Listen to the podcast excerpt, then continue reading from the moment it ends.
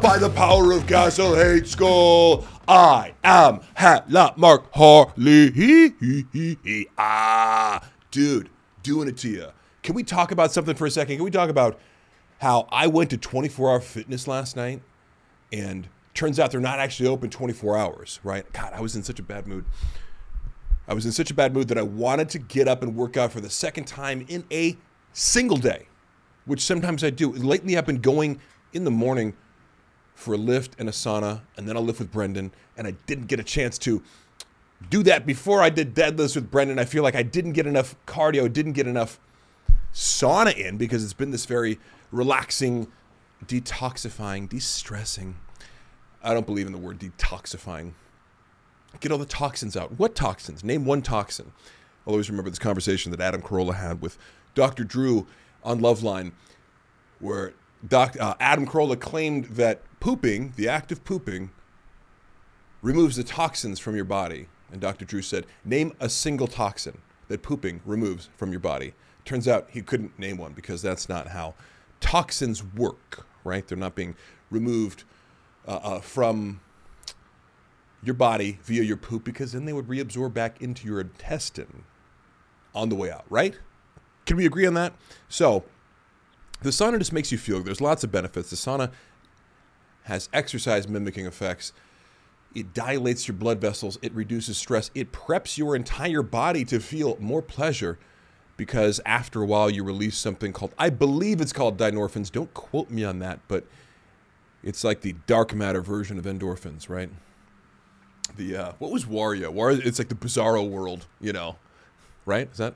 Yeah. Wario. Wario, yeah. Wario's evil. Mario's good. Wario's evil. Endorphins are good.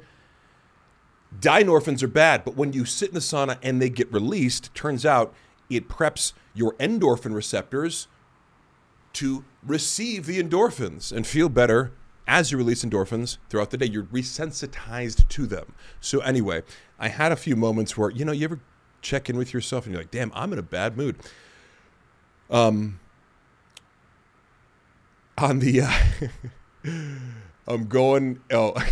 was three things in a row. I'm trying to collect my thoughts. And what were the moments where I'm like, oh, damn, I have no patience tonight for these kind of interactions? And maybe it was because it was close to 10 p.m.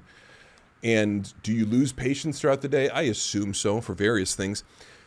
But the first thing was, as I'm walking over to get a bottle of water before I go into the sauna. And it's like 9:49. You know, I'm like, oh, I have 10 minutes to use the sauna and get out, because apparently 24-hour fitness closes at 10 p.m. So that was really the first thing, is that I'm on the Stairmaster after doing a weight workout. Did some shoulders, did some arms, and I'm on the Stairmaster and I see a guy like walking through the gym with a whiteboard sign, you know, and I couldn't see what was written by it, but he works there and he's doing this. So you have to assume, oh, he's telling everybody the gym is closing, right? The 24-hour fitness is closing at 10 p.m. So that was the first thing where I'm like, God, like, why are you paying for a 24-hour fitness membership if it closes at 10 p.m.? I get it. There's all sorts of considerations for that. You shouldn't take it out on the people who work there. However, I can have the thought that this is stupid, right? And I should, be paying whatever percentage of the monthly membership that I paid for a 24-hour gym. If you're taking 6 hours off of that, give me that proportional discount, okay? I'm not going to take it up with them. I'm going to take it up with upper management, perhaps the CEO, depending on if I can get to him or not. I do have a lot of connections in this fitness industry. I'm kind of a big deal. But I opted to keep it to myself. But then I go to go buy some water. I haven't had water. I'm noticing how thirsty I am. I'm not going to sit in the sauna for 10 minutes without any water. So I go to the front desk to get some water. And I'm like reaching in the refrigerator to pull out the biggest bottle of water I can find. And he's like, oh, actually the register is closed already. And it's one of those things where, you know, maybe normally at 6 a.m. I go, oh, it's okay. No problem. It's not your fault. Me being rude is me just saying nothing and turning back around, like not acknowledging the thing. You know, it's like, oh, you can't do that. I'm like, and then I just walk away without making eye contact. Is that rude? A little bit, but frustrating, because it's like, hey, the thing's open, you know, the register's closed. Maybe keep it open until the whole store, the whole business is closed, because why can't I buy stuff on the way out, or 10 minutes or 15 minutes before the gym closes? Doesn't make any sense. to me, seems like you're probably just making some shortcuts for, oh, we want to get out early, so we're going to start shutting down. Oh, yeah, the bench isn't open because, oh, yeah, you can't use weights anymore because we're putting all the weights back and we want to get out here at 10 p.m. So at 9 p.m., actually, you have to start, only doing cardio because everything's cut off. So then I go into the sauna, right? That's multiple offenses in a row we have. And a guy goes, I walk in and he's in the hot tub. The way it's set up, it's like a sauna. Everybody can walk in. It's not in the men's or women's locker room. They both feed out into this one glorious area where there's a sauna, there's the steam room, and there's a hot tub that's elevated. But hot tubs make noise. Everything around here makes noise. So all I hear is like someone looking in my direction going like, I'm like, what? And he's like, have you ever thought about acting? And I was like, I can't have this conversation right now. I'm sorry. Or I said, yes. And he started to say something. I was like, yes, I have thought about acting. Or I said, yes, I am an actor. And he starts going like, oh, what? Like, I'm like, I can't have this conversation. I just walked away. Have you ever had that kind of like, where it's like, normally, catch me at 7:30 a.m. I'm full of life energy.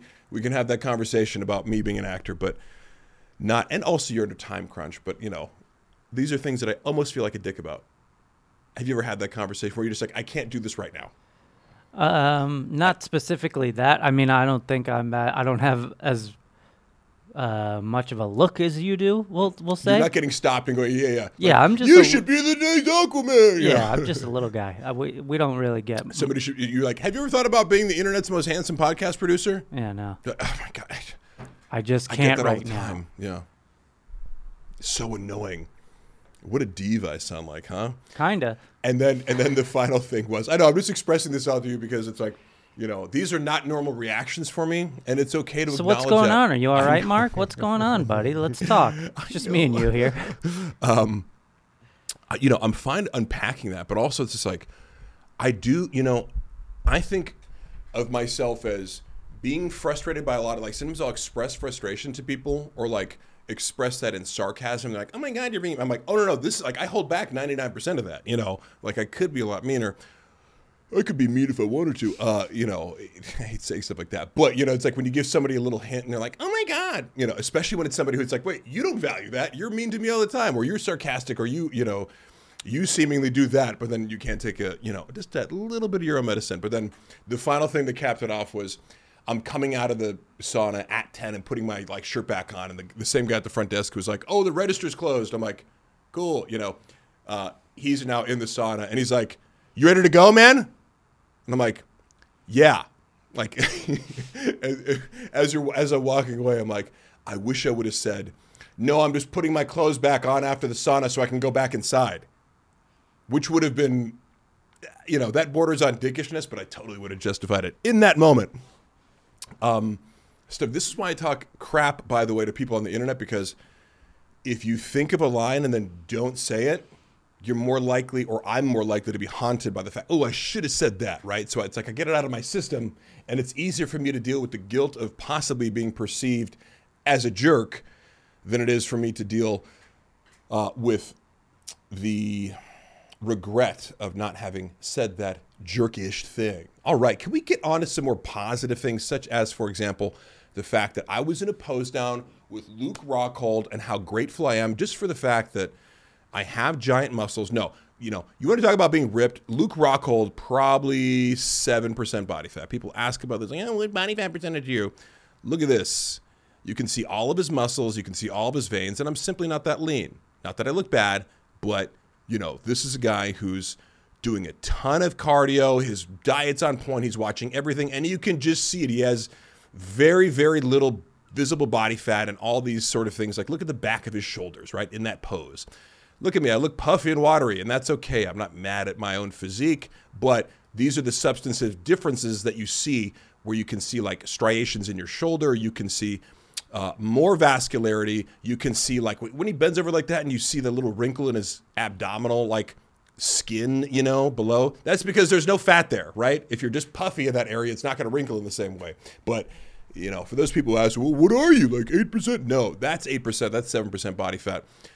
You know, another, and it's really cool, just let me give praise for a second to Thick Boy Studios and Brendan Shop and these events where I can meet guys like Luke Rockhold, some of these fighters. It's a really cool thing to meet them in a casual environment and then have them be like, oh yeah, I've seen you on whatever, on Brendan's Instagram or whatever. Like, you know, that'll never stop being cool to me that you watch somebody fight, you know somebody's a celebrity. And then they say, oh, you know, I recognize you from this. Like I was hanging out with Michael Chandler today on The Food Truck Diary. Is going to be an amazing episode because he's just also like some other fighters that I've met, like Alexander Volkanovsky. These guys are really thoughtful. He's really intelligent, really thoughtful, really charismatic, and really well-spoken. Somebody who definitely has a, you know, a bright, bright future in broadcasting if he wants to do that. But as a guest, he's just super entertaining, and him and Brendan have great chemistry, and, you know, we did a little funny little gimmick that I'm not going to spoil, but you get to, you know, then play with them during the episode and have them do things that are out of the ordinary that make for really great content. So I come up and talk to him, and he's like, oh, yeah, you have your own podcast too, don't you? And I'm like, oh, my God. Michael Chandler's a huge hater. We'll say, man, it's crazy. It's true, though. You know, I'm not saying that, but I am saying it's cool to be recognized by a guy who, you know, I look up to him. He's an incredible athlete. He's somebody who I watch on TV. He's an absolute savage and a very intelligent guy. And I think lives his life with integrity and adopts kids because he's a good person, okay? And that's just a really cool example to set for the entire world. You know what I mean? If everybody acted like Michael Chandler, you know, the world would be a better place and a far more violent place because he's a professional fighter. So if everybody was sparring and getting into fights all the time, sure, it would be more violent, but there would be less black children who didn't have families. Okay, so let's just end it there. Another thing that happened to me really recently that I thought was cool is, you know, sometimes, look, I'm always talking about the dudes that I admire and run into, but sometimes you run into girls like Lean Beef Patty. Isn't she cute? Isn't she buff? Isn't she amazing? Now, this is somebody who, like, there's a difference between, for me, just being like, oh, I follow this girl on Instagram and she's hot and therefore I like her. She just seems like she has a great personality. She seems another person who seems thoughtful, intelligent. She's got this amazing, like, you know, sort of beautiful nerdy girl next door look going on, but also she makes these really funny, look, could you click on that one with the mask on? Like, I also just think her content is really creative in simple ways. Like, she's making this stuff in a room, watching movies together, and that turns into watching anime together. Oh, this isn't the one I was thinking of per se, but I, click on any random video that you see. There we go. Oh, this is her transformation. Yes.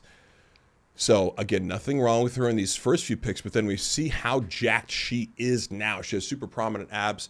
She has amazing muscular development, and I just think it all still looks very feminine. You know, not that she needs my approval of whether she looks feminine enough or not, but it's a great example of this thing that women are always afraid of, like, I'm going to get too buff and bulky and, you know, not look at this girl has very large developed muscles, really prominent abdominals, and she still looks very feminine and attractive in my opinion. And I just think she's a great ambassador for the fitness industry. Anything I watch from her that involves like form, you know, or stretching or anything like that, I'm like, oh, she does stuff that I can watch and learn from because she gives great tutorials. And I think she's sending a great message to the people who are following her. And she does have a very big following. So shout out to Lean Beef Patty. She said she'd come on the show. I hope we make that happen because I would just love to hear more about her as an individual, as a person, as a human being. There we go. She's got swag. Like, what, you know, there's, oh, there we go. That's the one I was thinking of. That sped up little dance at the end. It's as simple as creative. Speaking of other people who I look up to in the fitness industry, recently had a chance to work out with Michael Hearn. Michael Hearn is a legend in the fitness community. He's a former Mr. Universe. He's a power lifter. He's a judoka. A judoka. I don't know what the male term is. I only know it via Ronda Rousey. People say she's a judoka. Is there a male term that I don't know? Who knows? Who cares? He does judo. He does sports. He grew up playing football. And meeting him in person, I guess what comes across, because I'd recently started watching, let's say in the last 2 or 3 years, I'd consumed more of his content. And everybody knows Michael Hearn, even if you don't know the name. You know him from fitness magazines if you're around my age or whatever, but he's like literally the most photographed like fitness model of all. He's been on the most covers of, say, Muscle and Fitness or Flex magazine. You couldn't like turn around in a GNC in the 90s without seeing Michael Hearn. It was like, it's almost like he was like a composite of every fitness model ever born. Was like, here we go with this guy with the perfect physique and the perfect face for fitness modeling is here. And, you know, he almost doesn't look real.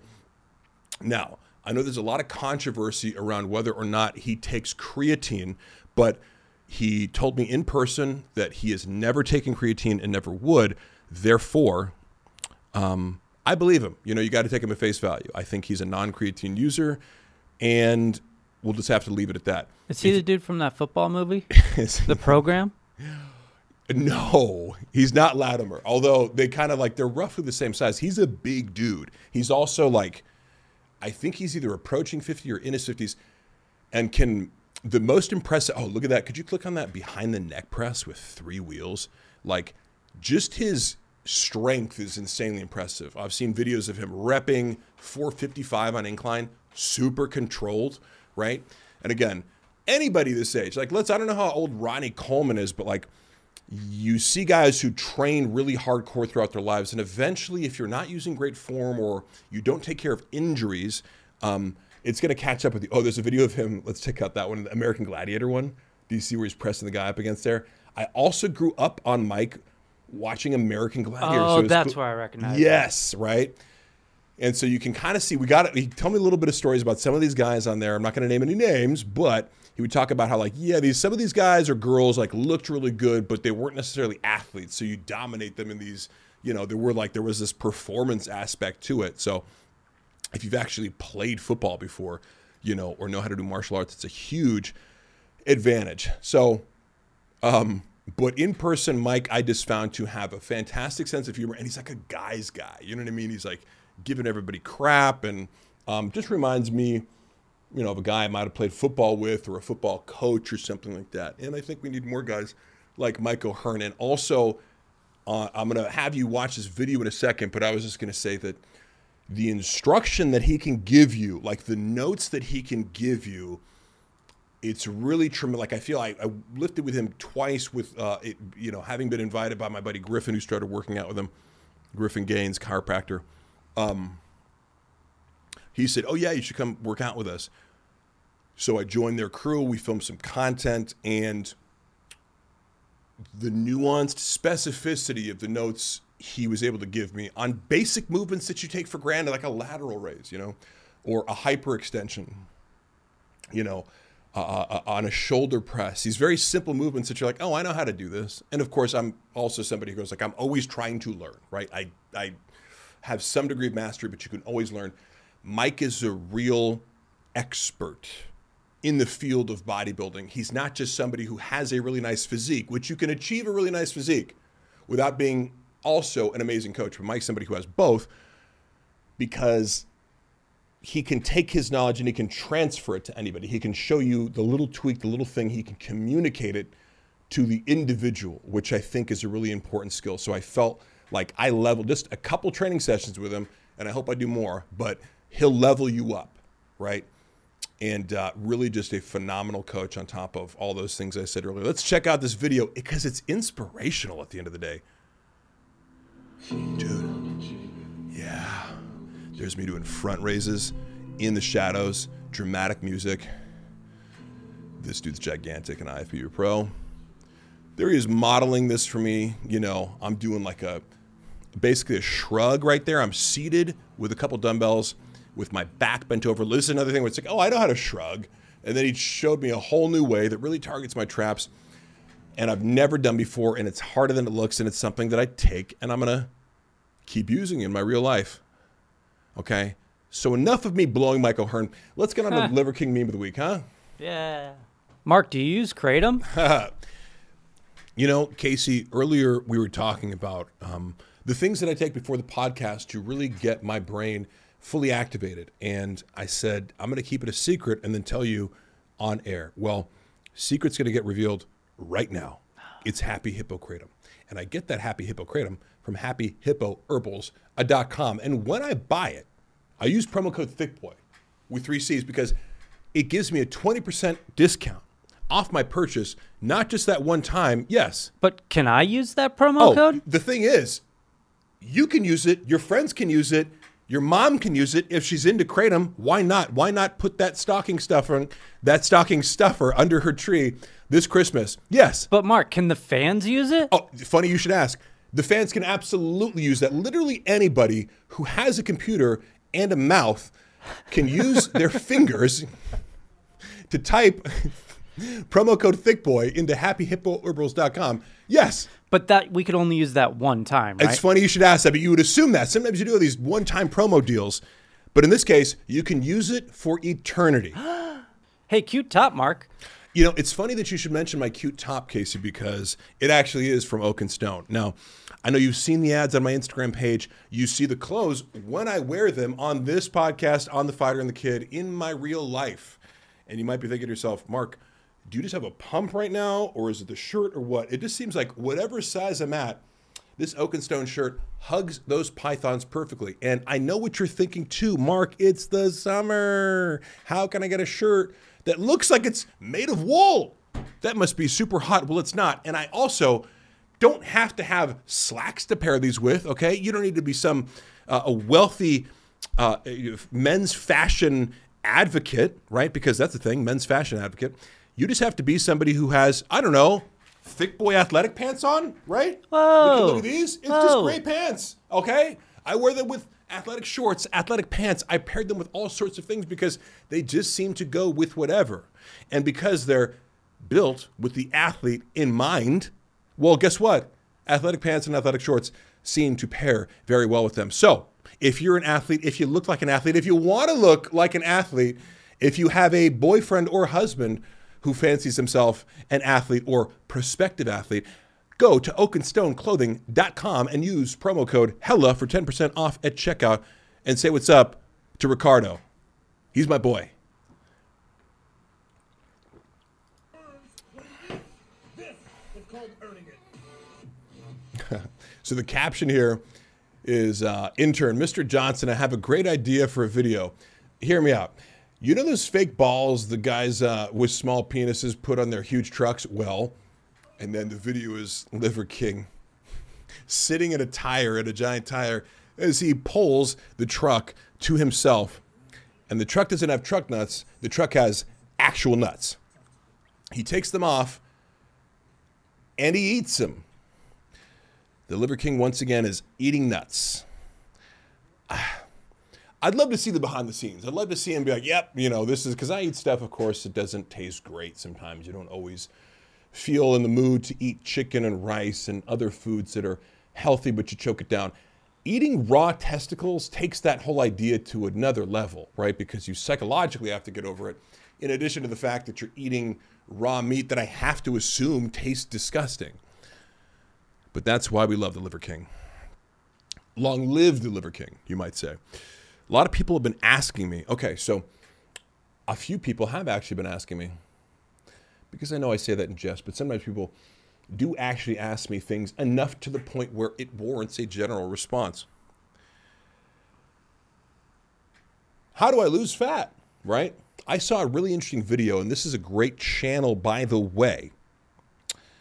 In addition to checking out Mike O'Hearn's YouTube page, which I think if you're into bodybuilding and learning some tricks about how to build muscle in a bodybuilding context, the best ways to attack a target muscle group, go check out Mike O'Hearn's YouTube page. You're definitely going to learn something. If you're interested in the science and chemistry and nuts and bolts of like bodybuilding prep, you know, if you're trying to like do a show or learn about cycles or, you know, learn some nuts and bolts tricks like carb cycling and how to cut. And like, there's this great YouTube channel that I've discovered that kind of is in the vein of these guys that I really like Vigorous Steve and Leon Longevity and Derek More Plates More Dates. This is a guy who's, his delivery might be a little bit drier, but he's got his, I believe he's in his 40s, and he's a master's bodybuilder He's a competitive bodybuilder. He's giant. He's ripped. And, you know, one of these bodybuilding nerds guys, but he'll break down insulin for you. He'll break down his experiences with Nandrolone or these, you know, how to plan out, for example, an entire year of cycling, like down to the week and down to the compound, which is very, very useful for people, because this is something that I always tell people. They'll come to me like, I want to run, you know, 8 weeks of this SARM. And I'm like, tell me why, because you're going to go exactly back to the same place from which you started at the end of those 8 weeks. I don't see the purpose of doing these little things unless you're fully aware of the fact that it's not going to be a jump start to something greater. It's much more likely going to be something that ultimately leaves you in a much worse off position down the road. And I'm not talking about immediately after you stop. I'm talking about like a year from now, you would have just benefited from training naturally, right? So if you're going to take that plunge, I'll preach over and over and over again, you want to have at least a year-long plan. So this guy breaks it down to like the training blocks, you know, like starting off with 250 test for 4 weeks and pushing it hard, you know, and then taking a week deload and then upping it to, you know, 400 and then pushing it for this many weeks. And that's in your bulk, you know, so he's giving you a really specific, applicable, practical template. Another video that I watched that brings me to this topic is all the ways that you can lose fat. Right? So he goes through all the things that you can take, you know, for example, like testosterone. It's not going to help you lose fat in and of itself, but it's going to create an environment in which you're more anabolic and you're more likely to lose fat, right? And not store fat. He goes through, you know, how growth hormone does that, how you can use insulin to that, how can you use carb cycling and the food that you eat in order to deplete yourself and get to, you know, deplete yourself of glycogen to the point that you're using fat as a fuel source, right? He goes through, you know, appetite suppressants, because there's only a few, you know, there's only a finite number of pathways by which you can lose fat. Some of those include, you know, GW, AKA carterine, GW in a series of numbers like 50851 or whatever. And that is something that it's a non-stimulant fat burner. It causes an increase in lipolysis or a burning of the fat, an increase in fat metabolism.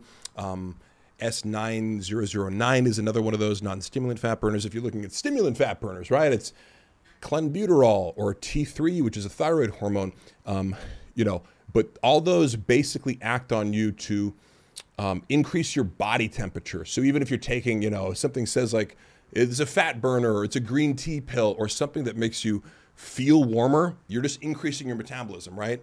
Just like you feel warmer when you're doing cardio, right? You can also suppress your appetite using things like nicotine gum. There's also a new research, there's a chemical out now that's prescribed to clinically obese people. I believe it's called semaglutide. I'll have to look it up in a second, but you know, this is something that it's an injection that you can take to suppress your appetite, because most people struggle with that. It's like, I'm hungry all the time. Paul talks about the two different hormones that control hunger, leptin and ghrelin. Ghrelin is something that makes you hungry. You might be taking a growth hormone agonist such as MK667, and that is allegedly something that increases ghrelin. So even though you might be taking it to lose fat because it releases growth hormone, you end up inadvertently increasing your own appetite and eating yourself out of this. But also obese people, this is something I learned from the video, if you're chronically obese, those hormones are likely to be very off, and you can be desensitized to the hormone leptin, which is what gives you that feeling of satiation, you know, the feeling that you're full. If you're morbidly obese and chronically so, you're probably just never feeling full, and that could be a completely hormonal thing. You know, but if you're blaming your thyroid or whatever, it's, you know, in most of these cases, it's like you're eating too much. So we talked about the example before of the woman who's like, I don't know what's going on. I'm only eating 1,200 calories a day. And then on the, you know, that one day I eat whatever I want. Well, if you're eating 20,000 calories, it doesn't matter what you eat the rest of the week, because all these things and all these roads, they are ways to lose weight, but ultimately you can't break the laws of thermodynamics. You have to expend more energy, more caloric energy than you take in. Otherwise, you don't lose any weight. And any of those examples that I used, you can use nicotine gum to suppress your appetite, but if you still eat yourself into a caloric surplus, it doesn't matter. You can't lose fat. So all of these things are tools in your toolkit to lead you to being in a caloric deficit. But there's no magic thing, and that's what people always seem to want to know is, what's the thing? What can I take to lose fat? You can take anything as long as it leads to you eating less food than you need throughout the day to burn to keep your body going, right? Because then you're going to use your body's own fuel sources, and that's the only way to lose fat ultimately. So you can know how to manipulate that and learn all these different ways to do it, but it doesn't matter if you're eating 10,000 calories a day, okay? So maybe put the fork down, fatty.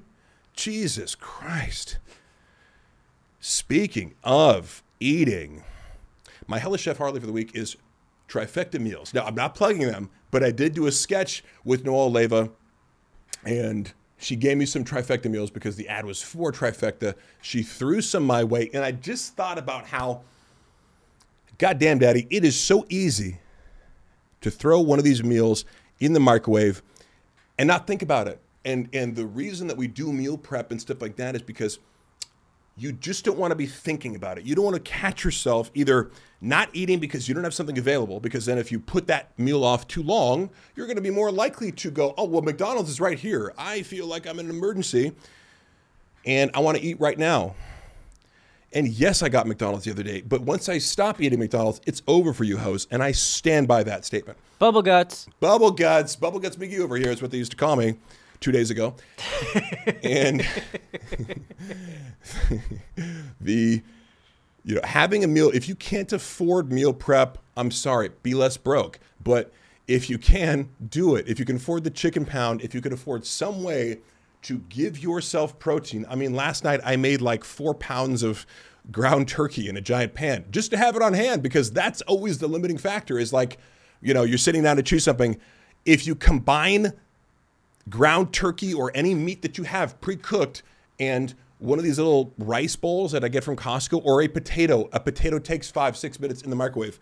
You should never be more than 10 minutes away from a cooked meal that gives you protein and a healthy carb. A potato's high volume. So I feel like that's just a key to any time I've ever gotten lean. It's always, always, always predicated on having at least a couple meals a day that I can just grab quickly, that have adequate protein and a good carb, right?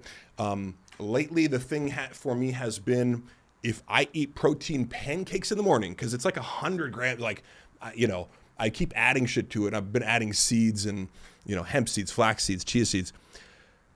Those healthy polyunsaturated fats do help satiation and keep me full for a really long period of time. So I don't hit the afternoon and I'm suddenly starving, right? So it helps you make better decisions. But I'm getting 100 grams of protein in right off the bat, you know.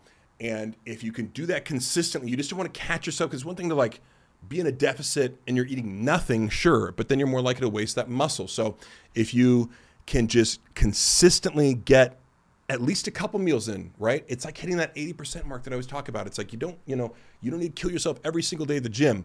But if you can commit to going like, I'm going to hit, you know, that 75, 80% intensity mark at least every day, that a couple days out of the week, you're going to do really good. You know, if you hit that 80% of the diet mark and then a couple, you know, one day you fast or something like that, chances are you're probably going to be in a pretty good position over the course of a year, right? You're going to be better off than trying to yo-yo diet or do something extreme and lose a lot of muscle and hate your life, really, because that's what it comes down to. You don't want to feel like you're punishing yourself. You don't want to feel like this is my diet and I hate everything I eat. Sustainability is the key, like we talked about with Mr. Aquino Body. Okay, before we get on to the fun stuff, I just want to talk about this. This will be the last serious-ass thing that I talk about. Hella depressing. We're going to look at Calum von Moger. So last time we talked, you know, he survived this horrific accident. I guess you could maybe call it something that's not an accident, because he willfully jumped out of a window, right? But it was at the tail end of a lot of erratic behavior. This has been going on for quite a bit of time, spurred by injuries. So perhaps, You know, it's spurred on by mental health issues, depression from not being able to train or compete or do the things that he loves to do because of these injuries. And you replace that with substance abuse and dependence, and things spiral from there to a point where he did in fact check into rehab and things seemed to be going in the right direction. But then he checks himself out of rehab early after, I think, only a couple weeks. Now, what I wanted to comment on this was regarding differing perspectives on what you can do as a family member or a friend. Nick Trigilli was somebody who came out and said, he runs a bodybuilding and BS. It's kind of like a body, it's like Nick Strength and Power, bodybuilding and BS, but he is a bodybuilder. Nick Strength and Power is not a bodybuilder. And that would be one critique, is like, he doesn't really know anything about anabolics and some of the nuts and bolts that you might only get from actually like doing bodybuilding in an enhanced fashion. So I like to go to Nick because he has great sources and knows what's going on in the fitness community from people who he's worked with and who trust him. And he also has the perspective of somebody who's like won national competitions in bodybuilding and then gave it up because he was like, you know, I've been doing this since 15. He's been enhanced since he was 15. He can give you a lot of perspective on that, of what it's like for many of these bodybuilders who start super young and, you know, abuse steroids. And now he's taking TRT and HGH and has a more balanced approach to life. But I think his perspective is interesting. However, sometimes I think he talks out of his ass. In this particular instance, I think he's blaming, he's like, Calum, you don't have any friends or family who can like jump in and stop you from, you know, smoking meth. I don't think it's that easy. I don't think that, you know, if you're good friends with a drug addict, short of organizing an intervention, and even in that case, you know, you would feel like you'd have to have hit a rock bottom, and you can get somebody to rehab, and that's still difficult, but you know, you can't necessarily intervene as an individual. And I've seen that before in friends that I've had. As an individual, you're often just working to push that person away to other people who will enable them. So I think the point of an intervention, from my ignorant perspective, is to cut off sort of the angles of retreat for that person so that they don't have, you know, somebody they can feel like they can go like to that person and turn away from you. And, you know, they have to feel like this is the only option that I have available for me because all my normal sources of enabling aren't there. I don't think it's that easy just to provide, you know, like shame to somebody, just to say like, you shouldn't be doing this. I'm going to smack, I'm going to smack the crack pipe out of your hand, right? It's not how it works. And it is a little bit tricky when you have a celebrity type situation and maybe somebody's on payroll or whatever. It's like, yeah, you're not in a sort of status position to cut that person off from drugs or whatever. But that's my perspective on it. I'm inviting you guys to comment down below on, have you ever known anybody who's been on drugs and wanted to do something, tried to do something? I've been in that position before with friends, with family members, where you see what's going on, but you're helpless in a lot of ways to intervene. You can do what you can, but ultimately the other person, you know, is always going to be able to run away because you can't physically restrain them and then also babysit them 24 hours a day, or you can even get them to rehab, and then it's not going to work because if they're not committed themselves to being sober, then what can you do? You know, keep bringing them back to rehab? I mean, you know, rehab's expensive. It's thousands and thousands and thousands of dollars in most cases. And who's paying for that? Does the person, you know, do they want to get sober for themselves? Is that the most important thing? Or do you think the influence of friends and family can actually trump that? Let me know. Let me know what you think, because I think it's a complicated issue. It delves into the psychology that we like to talk about here, you know, of like free will, motivation, substance abuse, substance addiction, the notion of wanting to do something for yourself, because that's an analogy that I use for losing fat, for gaining muscle. If you're doing it for somebody else or somebody shaming you into do that, that's a very short-sighted approach, right? You can't just get buff to impress a girl. It's just not going to work. You're not going to ever have enough motivation over the long term, you know, to make a girl like you over the course of years, because also you're going to develop self-esteem along the way, I think, if you lift enough weights and realize this is a stupid goal to begin with. So in all those situations that I'm outlining, like you feel fat and you want to lose weight and, you know, or maybe somebody made fun of you, like fat shaming works to a degree if that person already values being skinny, right? If they have been skinny in the past and you're like shaming them, you're like, hey, this isn't you, go back to you. Okay, maybe that'll work. But like if you've been fat your whole life, or, you know, drug addiction is the only thing that you find solace in, then it's going to be hard just to like, you can't just walk up to a crack addict and be like, dude, you know, stupid, you look smoking crack, like get a hold of yourself. It's like that crack addict's not going to be like, damn, you're right. I do look really stupid smoking crack. Oh, this is bad for my health. I didn't realize it before. Wait, are you telling me that smoking crack is bad for your health? I never realized, dude. We have so many. This is why we can't have nice gyms. I've never seen this many in the rundown. This is bonkers. This is why we can't have nice gyms. There are so many reasons why we can't have nice gyms. You're just an hour long. What the hell? Did I just put my own YouTube? Yeah, it was like an hour long video. Okay. Look, I might have slipped in my own YouTube podcast. Twice? What the fuck is going on? I have no idea. Obviously, I did all these drunk. Okay. Here we have a guy who's about to squat, or he just finished a squat with what looks to be about 500 pounds. And on the way up, he hits off the things that he would rack it in, both at the same time. Like, it's amazing just as far as like, what's the odds of that happening? You know, he hits it perfectly where it's like, boom, and then they both fall off. Now, people are making this big deal out of it, like oh my God, he's so fucked. It's like, drop it on the ground, dude. Yeah, just dump it. Drop it on the ground. And did I talk about it last week where I talked about like how this dude was talking to me and like I had to like rack no, I must have not. This I was told this story to other people, okay?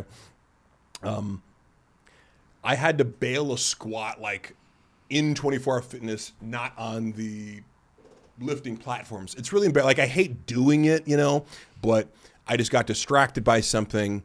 Somebody talking to me, and they'd already, they were, while I was doing a warm-up set with 315 on like the third rep, this guy was like, one more, let's go. And I'm like, it angered me so disproportionately. Casey's like, Mark, I'm noticing a theme here. Yeah. Where you're getting really upset at the gym. Yeah, we're going to talk off air, me and you. Oh my God, they're all, oh, it's an intervention. Oh yeah. My God. Come on in, guys. Brendan, Tall George, Mike, you guys are all here to talk to me about my anger issues. But no, it's loud and annoying, but like sometimes you have to do it. So you don't, you know, if it squats on your back and you can't rack it, you don't just like fold under it. You let it go and then say, deal with it. Okay. This is a montage of this guy trying 300 pounds. And my thing is like, why are you trying this so many times and failing? One thing my buddy Griffin said about Michael Hearn that I thought was interesting. He's like, I've never seen him miss a lift. Because when you get really good at lifting, you know exactly how much you can do. And you see that it's a total waste of time and energy to put something on the bar just for the arbitrary sake of saying, I can bench press 300 pounds. And believe me, I've been there. Because it was a very important milestone for me to bench 300 pounds when I was 12 years old. Now, this guy is obviously a fully grown adult, but he got it. He did get it in the end, so good for him.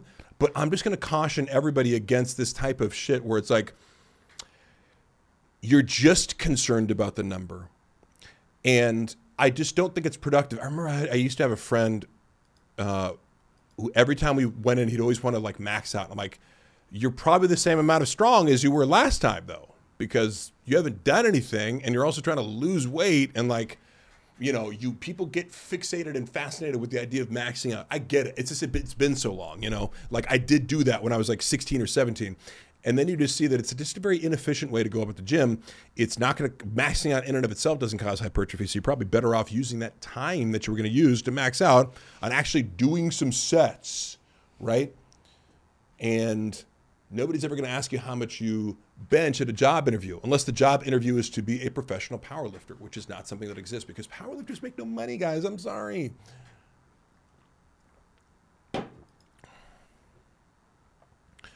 This is pretty amazing, and I'm impressed that this guy put this on the internet.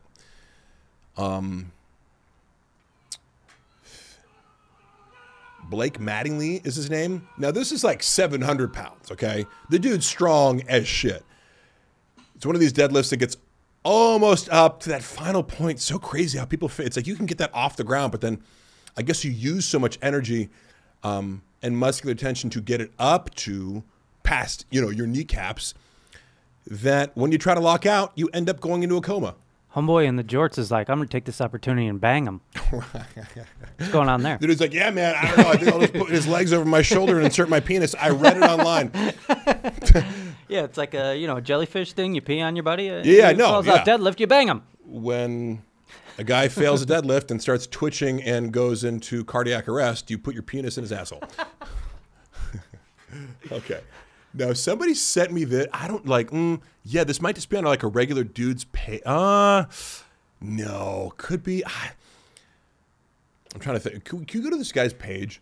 Sure. And see how many followers he has? You can do whatever you want, buddy. So, okay. So it was because this guy, I think, follows me or something. And he put that, and it's like, has like, let's go back to the view count because this is making the rounds. Yeah. It's like, what?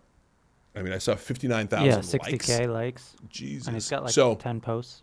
And again, I just love these videos like this because I love people in the gym, like, just to lack any sort of self-awareness. Like, this girl's humping this little, I don't know if it's a yoga mat or one of these things that you stretch out on, but, you know, I've never seen anybody do it like that, and it just looks like she's riding cock.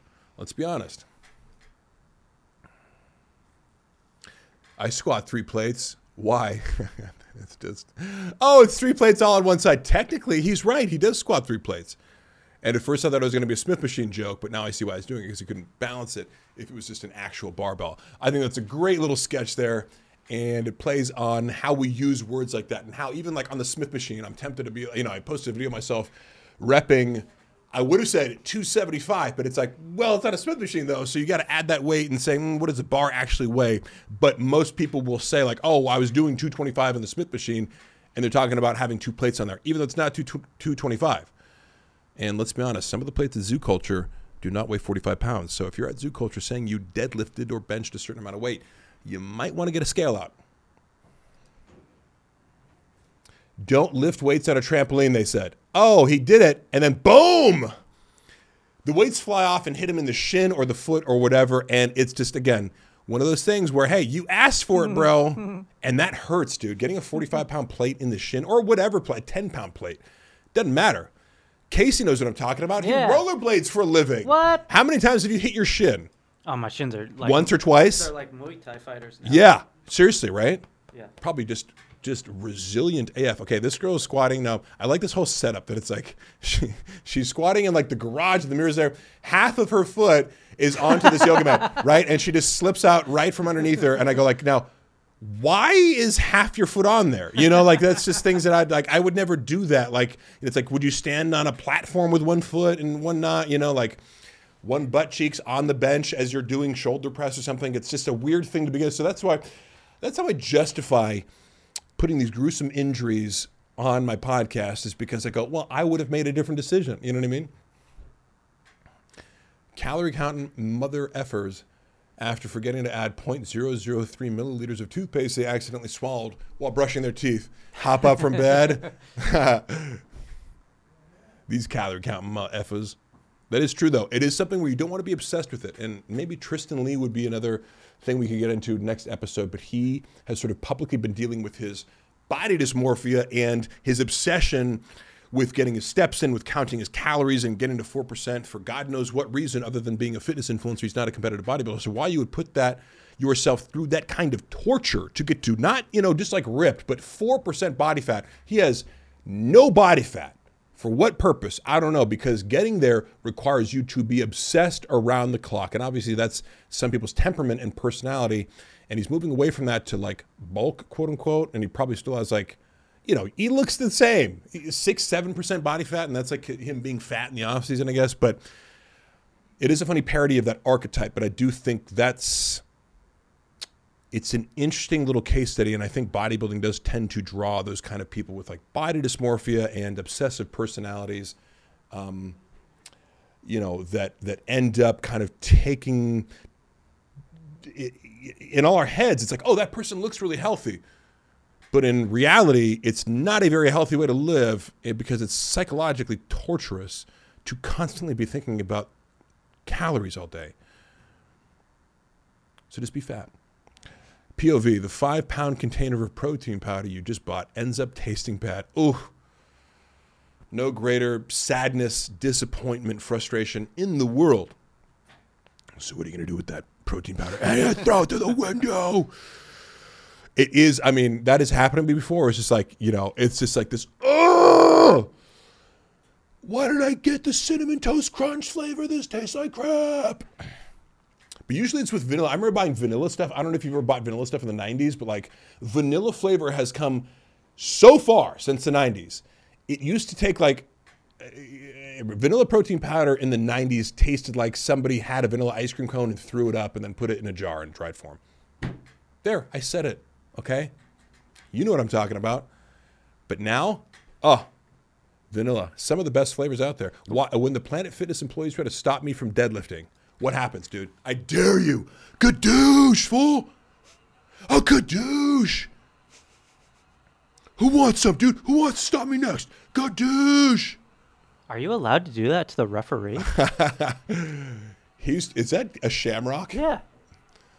The Ken Shamrock, dude, he's so juiced out, it's amazing. I say that like I'm not juiced out, like somebody looking at me, oh, juiced out.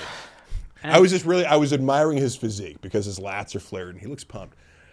This is another example of like, hey, learn how to squat. I even saw a dude at the 24-hour fitness today who's like, he's in his 50s and he works there, and like he was squatting with 3 plates, and it's like you're still squatting high as giraffe balls. I don't know how you're going to be that old and be that into fitness and work at a gym and be there every day and like not know how to squat all the way down, because at some point you just need to figure it out.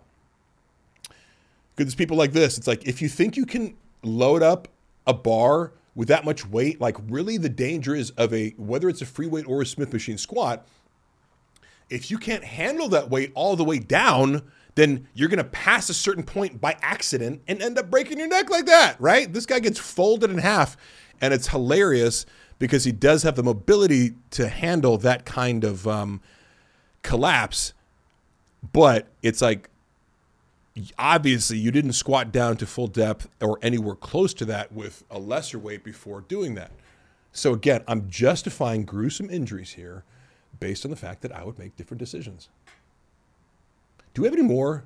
Is that it? No, dude, that was like 1,000. That was aside from your 2 carefully placed references to a podcast. Here's what I'm doing. I'm like, oh, oops, another advertisement for my Oak and Stone podcast. So crazy that would happen in the middle of all this.